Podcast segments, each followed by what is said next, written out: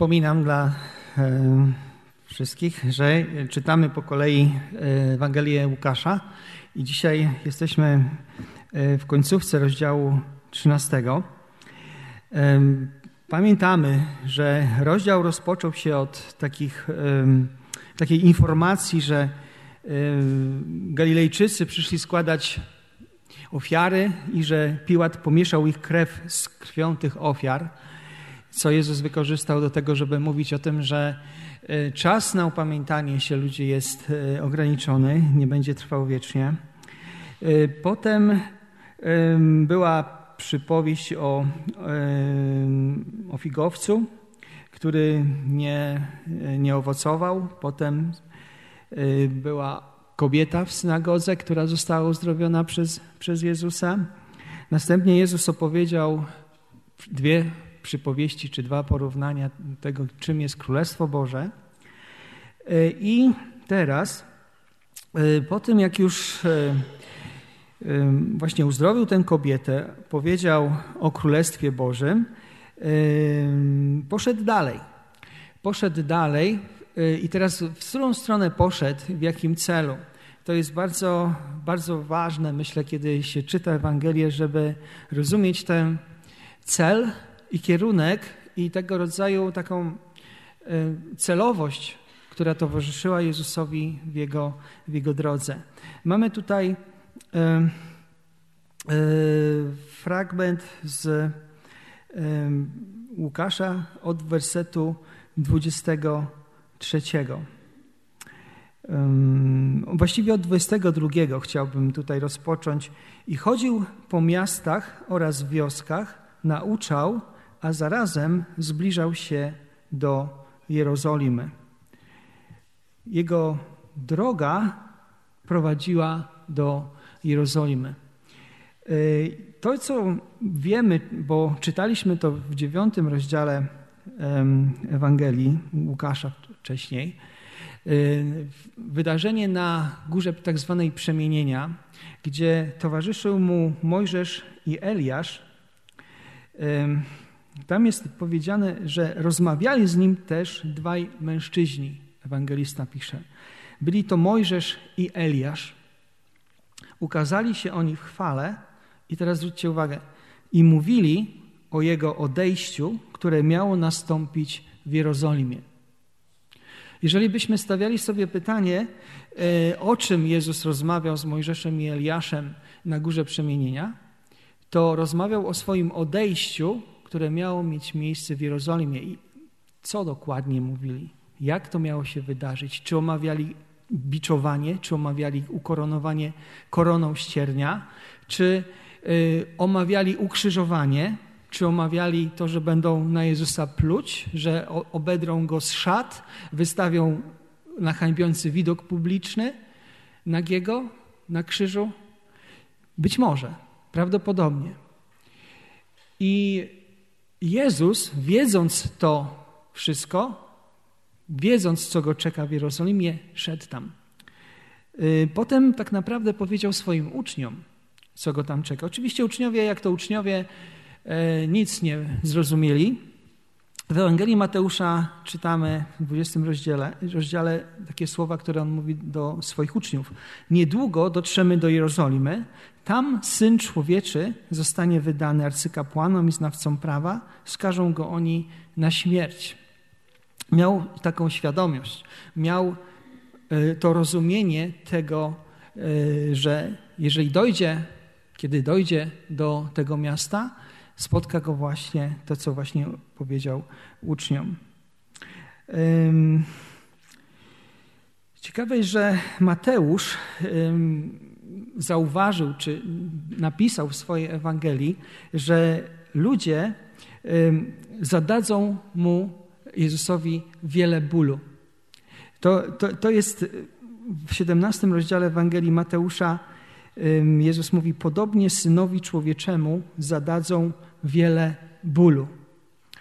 I mając ten obraz przed sobą, tę świadomość tego, Jezus mimo wszystko szedł od miasta do miasta, od miejscowości do miejscowości, spotykał się z ludźmi, uzdrawiał ludzi, wypędzał demony, rozmawiał z nimi, zadawał im pytania i odpowiadał im na pytania.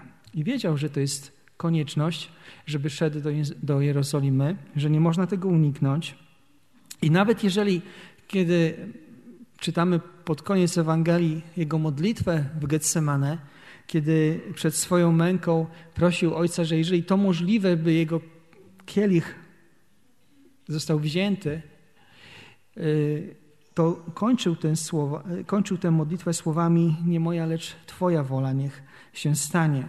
I wiemy, że wolą Boga było to, żeby On doszedł do Jerozolimy i wycierpiał to, czego był świadom, że ma wycierpieć. I to się y, zrealizowało, to się stało. I teraz y, w czasie jego drogi do Jerozolimy, y, właśnie tutaj napotykamy takie wydarzenie, które jest opisane w tej części Ewangelii Łukasza od 23 wersetu. Pewnego razu ktoś go zapytał: Panie, czy tylko niewielu będzie zbawionych? Czy tylko niewiele będzie. Zauważcie, że tak zadane pytanie to po pierwsze, tak jak powiedziałem na wstępie, y, zdradza taką informację, że to był temat bardzo ważny dla ludzi wtedy, y, że zastanawiali się nad tym, że y, nie pojmowali tego, między innymi chociażby z tego powodu, że różni rabi, rabini różnie nauczali. Na przykład w Misznie, w szóstym rozdziale Miszny, jest e, napisane, że cały naród izraelski będzie zbawiony. Tak nauczali rabini tam, i tam ta nauka jest. Natomiast w czwartej księdze e, Ezdrasza, zdaje się, to jest tak, Ezdrasza, jest napisane, że przyszły świat jest zarezerwowany tylko dla nielicznych. E, I w związku z tym powstają pytania. No to jak to w końcu jest? Izraelici, kiedy, kiedy mówili o, o, o zbawionych w tym momencie, to myśleli o swoim narodzie. Ilu będzie zbawionych z Izraela? I teraz druga y, rzecz jest taka, że pytający zdradza taką swoją intencję. Tak w moim przekonaniu jest, że odpowiedź jakby zadaje to pytanie, żeby oszacować swoje, swoje szanse. W sensie takim, że jeżeli odpowiedź będzie, że niewielu tylko będzie zbawionych, to znaczy, że jego szanse są mniejsze, małe, może powiedzieć. Ale jeżeli odpowiedź, którą Jezus udzieli, jest taka, że wielu będzie zbawionych, czy wszyscy będą zbawionych, to znaczy, że ma nadzieję na zbawienie i ta nadzieja jest dużo, dużo większa. Yy, Izraelici nie myśleli o zbawionych z innych narodów. Yy, ale Jezus, kiedy odpowiada na to pytanie, e, nie podaje liczby, ale tak jakby stara, stara się pokazać, jak sprawa wygląda ze strony człowieka. E, mówi do nich: starajcie się usilnie albo próbujcie z całych sił wejść przez wąskie drzwi. E, starajcie się usilnie to jest słowo które tłumaczy się dzisiaj jako, w polskim języku jako agonia. E, jest to słowo wzięte z opisu zmagań, jakie, jakie toczyli ze sobą zapaśnicy, którzy walczyli o, o pierwsze miejsce. Czyli tak jak zapaśnicy walczyli z całej siły i starali się, męczyli się, pocili się przy tym, dokładali wysiłku nawet ponad swoją normalną miarę. Tak samo tutaj Jezus używa tego słowa, żeby starać się, zabiegać, nawet w tłumaczeniu takim interlinarnym, grecko-polskim w wydaniu Vocatio jest tam, jest tam użyte słowo walczcie. Walczcie o to, żeby, żeby wejść przez wąskie drzwi. Także y, z czego wynika, że drzwi są wąskie? Dlaczego drzwi są wąskie? Czy, czy, czy, czy, czy dlatego, że mm, trudno je znaleźć, że są gdzieś zakamuflowane, że są schowane? A może no, tutaj mamy mamy drzwi, natomiast w, w Ewangelii Mateusza w siódmym rozdziale, 13-14 werset, tam czytamy o bramie. To takie są trochę podobne do siebie słowa i dlatego y, tłumaczę tutaj, jedni oddali to jako bramę, drudzy jako drzwi. Wchodźcie przez ciasną bramę, gdyż przestronna jest brama i szeroka droga, która prowadzi do zguby. I wielu jest takich, którzy przez nią wchodzą.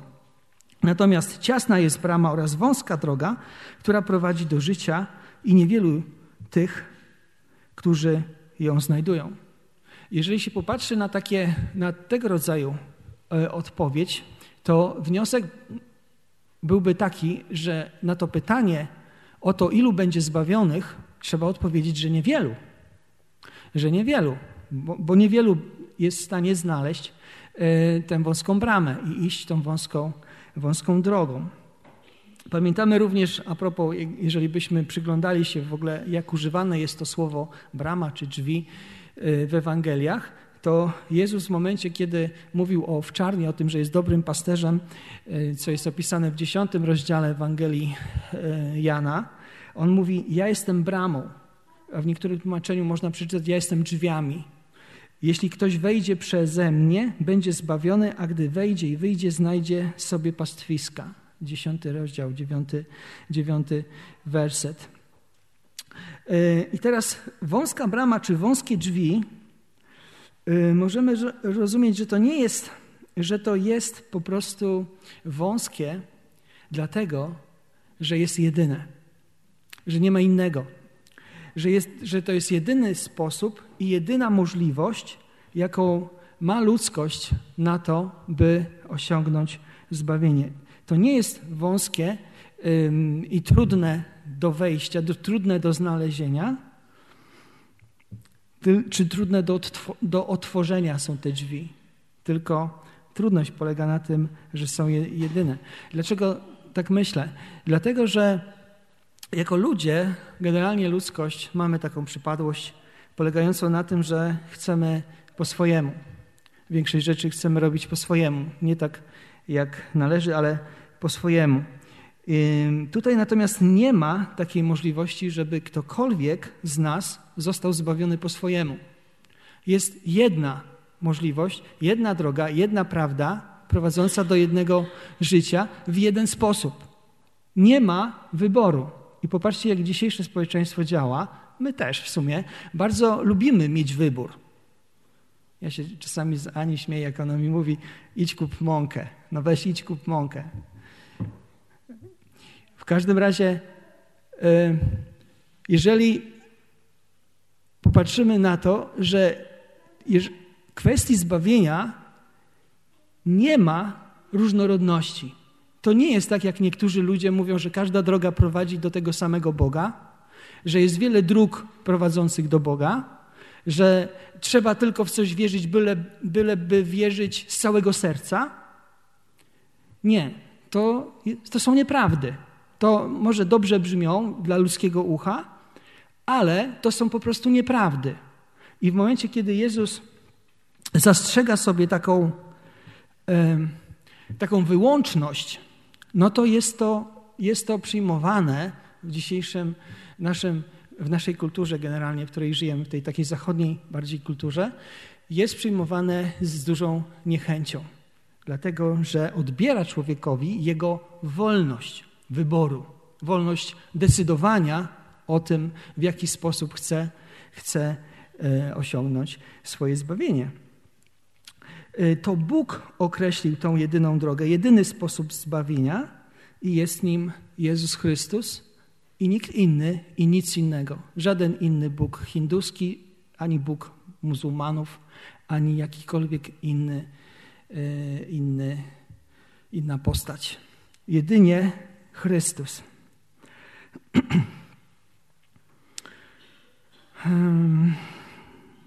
Także starożytni słuchacze niechętnie przyjmowali tą jedyność, tylko może z innego powodu niż, niż dzisiejszy słuchacz. Dlatego, że starożytni, do których Jezus mówił, e, nie chcieli czy nie potrafili przyjąć Bożego Mesjasza. Mesjasza, czyli tego namaszczonego, który został zapowiadane przez proroków, których Bóg wysyłał do Izraela wieki wcześniej, i teraz zrealizował swoją e, obietnicę. Ówcześni Jezusowi nie chcieli przyjąć, uwierzyć w to, że On jest Mesjaszem, że ten, który wśród nich chodzi, ten, który uzdrawia, ten, który e, Boga nazywa swoim Ojcem, jest Mesjaszem, jest namaszczonym, tym, który ma wybawić ludzi.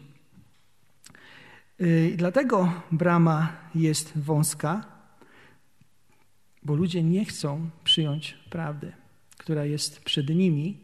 Jest im postawiona wystarczająco blisko, e, wystarczająco jest w sposób zrozumiały przedstawiona, ale spotyka się z ludzką niewiarą. To niewiara ludzi czyni tę bramę wąską. Dlatego, że zaślepia ludzi niewiara. I mając przed sobą Ewangelię, mając przed sobą prawdę, mając przed sobą Boże objawienie, ludzie tego nie widzą, ludzie tego nie przyjmują i chodzą po omacku, szukając dla siebie zbawienia, szukając dla siebie ratunku.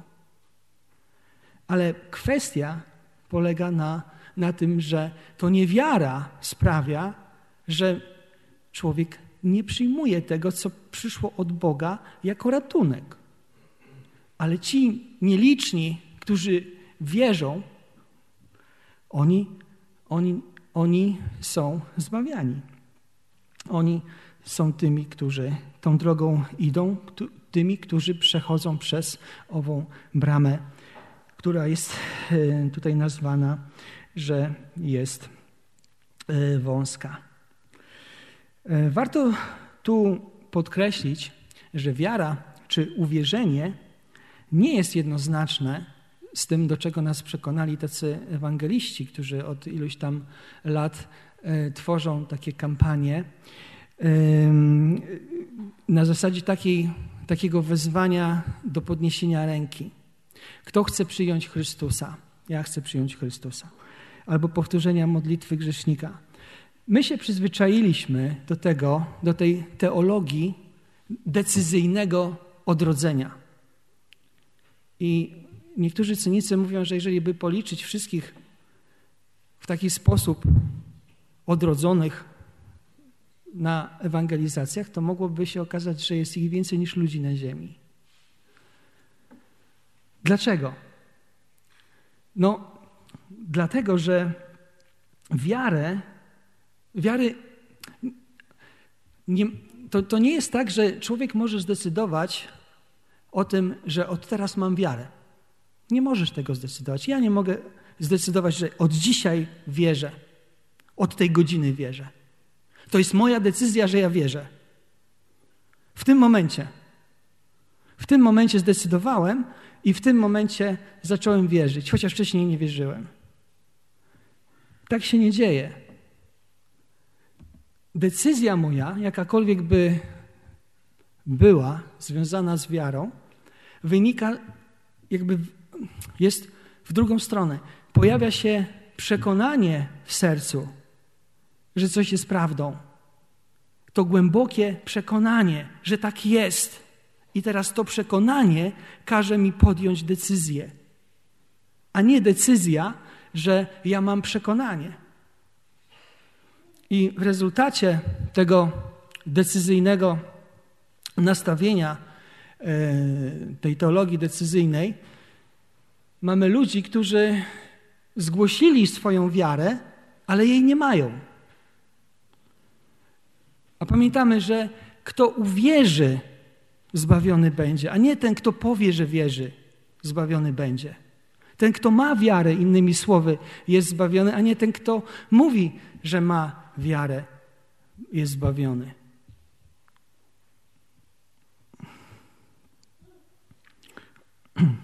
Ewang yy, przy, wiara budzi się w człowieku. Pamiętacie te, ten fragment z y, listu do Rzymian, y, kiedy w dziesiątym rozdziale apostoł Paweł mówi w 17 wersecie, w tłumaczeniu edycji świętego Pawła to brzmi tak. Wiara więc rodzi się ze słuchania, słuchanie natomiast ma miejsce dzięki Słowu Chrystusa. Y, troszeczkę inaczej oddaje to y, Ewangeliczny Instytut Biblijny, dlatego że y, mówi tak, że w, tutaj w Rzymian, w dziesiątym rozdziale, to brzmi Wiara zatem rodzi się dzięki przesłaniu, a treścią tego przesłania jest to, co mówi Chrystus. Treścią tego przesłania jest to, co mówi Chrystus. Czyli generalnie możemy powiedzieć, że e, wiara rodzi się ze słuchania tego, co mówi Chrystus. Jeżeli słuchasz tego, co mówi Chrystus, albo tak jak według tego, co Jezus mówi, starasz się, walczysz o to, żeby wejść przez tą wąską bramę, to w którymś momencie zaczynasz być w takiej sytuacji, że widzisz, rozumiesz, pojmujesz, że rzeczywiście sprawy się tak mają, że to jest prawda, że to jest prawda. I od tego momentu możemy mówić o, o wierze człowieka. To jest trochę, trochę może podobne do tego, jak naukowcy się starają odkryć jakąś prawdę. Tutaj badają, tam badają, taki eksperyment, tam, tamten eksperyment. Próbują czytać to, co inni napisali, to, co inni zrobili, to, co inni myślą o danej sprawie, i w którymś momencie następuje tak zwany przełom, kiedy taki naukowiec mówi: Tak, to jest to. Tak, to, to jest to. Tak się sprawy mają. To jest prawda.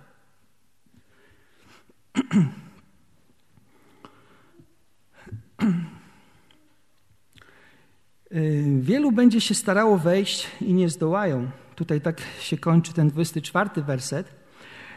A potem Jezus mówi jeszcze, jeszcze trudniejsze rzeczy.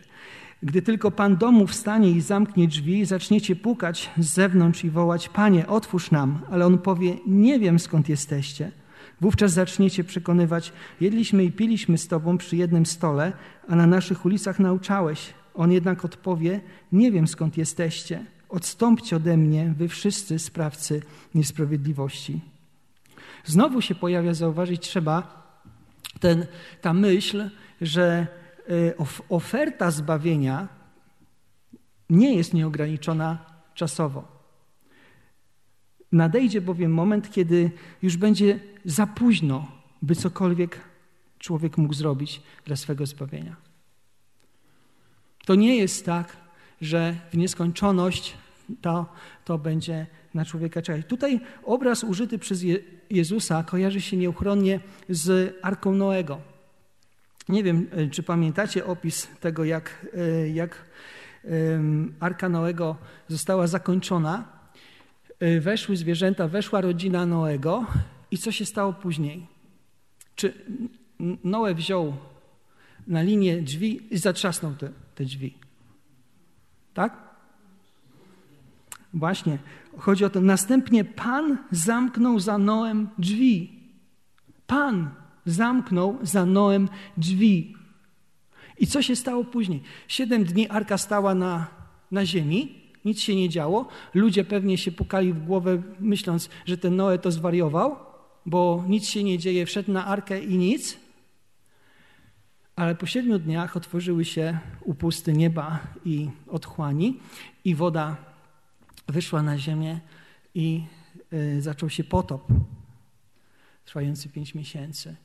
I co wtedy chcieli uzyskać ludzie, którzy wtedy, jak musieli krzyczeć, jak musieli wołać do Noego, żeby otworzył i cokolwiek zrobił, żeby mozuje tutaj do tego, do tego obrazu. Zobaczcie, że te słowa, które tutaj są, to, jest, to są słowa, że Pan domu wstanie i zamknie drzwi. Pan zamknie drzwi. Tak jak arka została zamknięta właśnie przez Pana. Tam Pan, to jest właśnie Jahwe, zamknął za Noem drzwi. I kiedy owych wielu będzie się starać wejść i nie dadzą rady?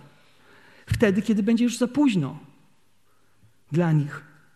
Tak jak dla współczesnych Noemu było, było za późno, aby wejść na arkę, bo Pan zamknął już drzwi. I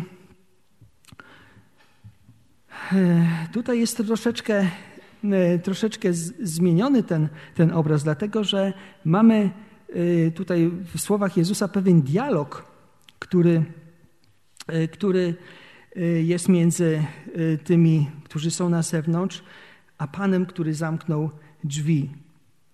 Zauważmy, że czytamy, gdy tylko pan domu wstanie, zamknie drzwi, zaczniecie pukać z zewnątrz i wołać: Panie, otwórz nam, ale on odpowie: Nie wiem skąd jesteście.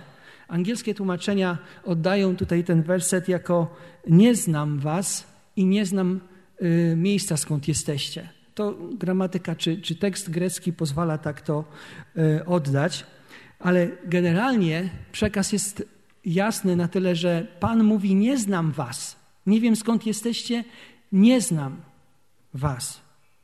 Ale oni mówią, no jak nas nie znasz? Nauczałeś na naszych ulicach, jedliśmy z tobą przy stole. Słuchaliśmy twojego nauczania. Jak możesz powiedzieć, że nas nie znasz albo nie znasz miejsca, skąd jesteśmy? Przecież my z Jerozolimy, tak? Albo z Galilei, albo z Judei. On jednak odpowie: Nie wiem, skąd jesteście. 27 werset. Odstąpcie ode mnie, wy wszyscy sprawcy niesprawiedliwości. Odstąpcie ode mnie, wy wszyscy sprawcy niesprawiedliwości. Tak to jest tutaj przetłumaczone. E,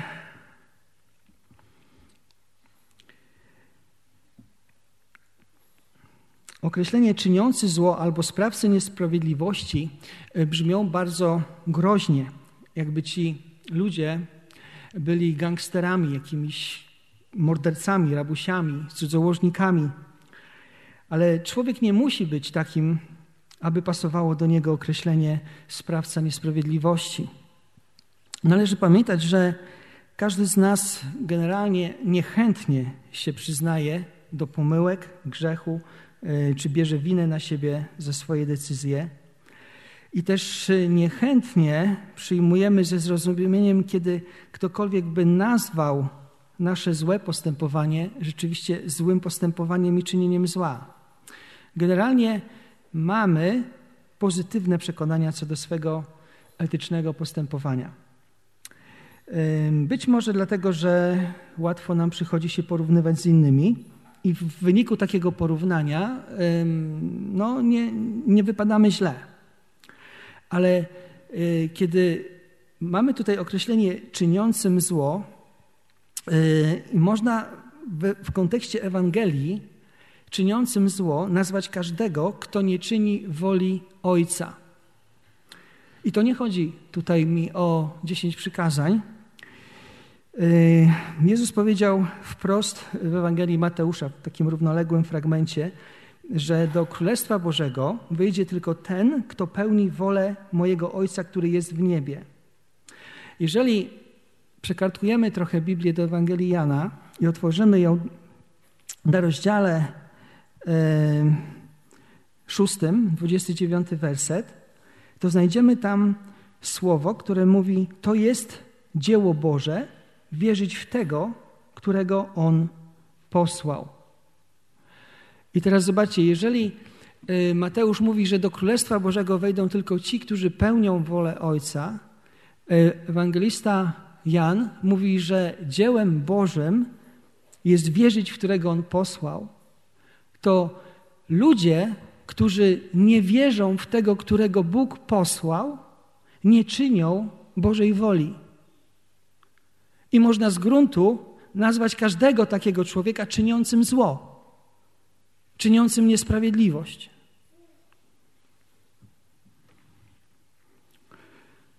I potem Jezus, kiedy, kiedy y, te ostatnie wersety tutaj do 30 będziemy dzisiaj omawiali, to czytamy tutaj, tam będzie płacz i zgrzytanie zębami, gdy zobaczycie Abrahama, Izaaka, Jakuba i wszystkich proroków w Królestwie Bożym, a siebie samych odrzuconych na zewnątrz. I zjawią się ludzie ze wschodu, z zachodu, z północy, z południa, zasiądą u stołu w Królestwie Bożym. W ten sposób niektórzy ostatni będą pierwszymi, a pierwsi ostatnimi.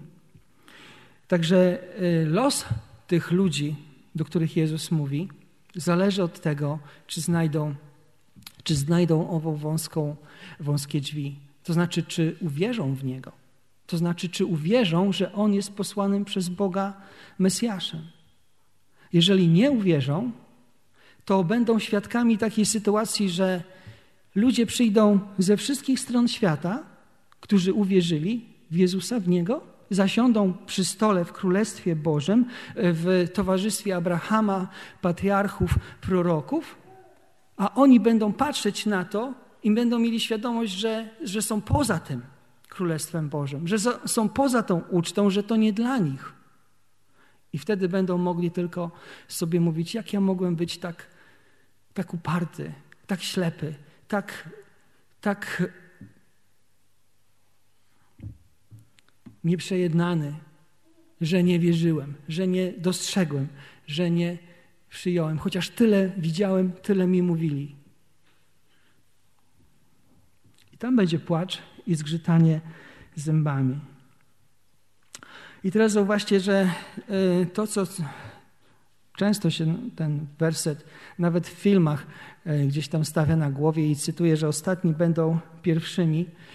Y, no właśnie tak jest, że ci, którzy usłyszeli ostatni, wejdą przed tymi, którzy mogli wejść jako pierwsi.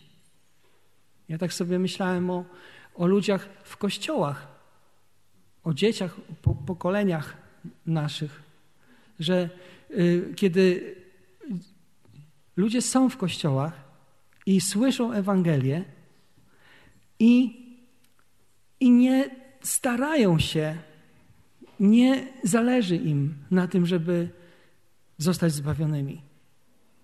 Że nie, nie walczą o swoje zbawienie. Może się okazać, że zamiast być tymi pierwszymi, którzy to zbawienie osiągają, będą ostatnimi. Bo może właśnie będzie człowiek spoza takiej społeczności, który raz usłyszy Ewangelię, od razu ją przyjmie i będzie pierwszy, wejdzie wcześniej do Królestwa Bożego. A ten, który miał z Ewangelią kontakt wcześniej i dłużej, pozostanie poza Bożym Królestwem, poza, poza, poza zbawieniem. Tak więc, czy wielu, czy niewielu będzie zbawionych, Pan Bóg sam wie. Jezus daje nam tutaj przykład. Po raz kolejny wydaje się, że to są właśnie te najważniejsze rzeczy, o których Jezus mówił, że Zbawienie jest tylko przez Niego. I żebyśmy, dopóki mamy możliwość, zrobili wszystko, co w naszej mocy, żeby to zbawienie stało się naszym udziałem. Udziałem każdego z nas. Żebyśmy tego nie, nie pogrzebali, żebyśmy tego nie zlekceważyli. Zbawieni będą wszyscy, którzy uwierzą w Chrystusa. Możliwe, że będą ich tysiące tysięcy, bo tak mniej więcej trochę wygląda ten obraz, który, e, który pokazuje nam objawienie świętego Jana, tych, którzy stoją przed tronem, przed tronem Bożym. Obyśmy byli w ich gronie.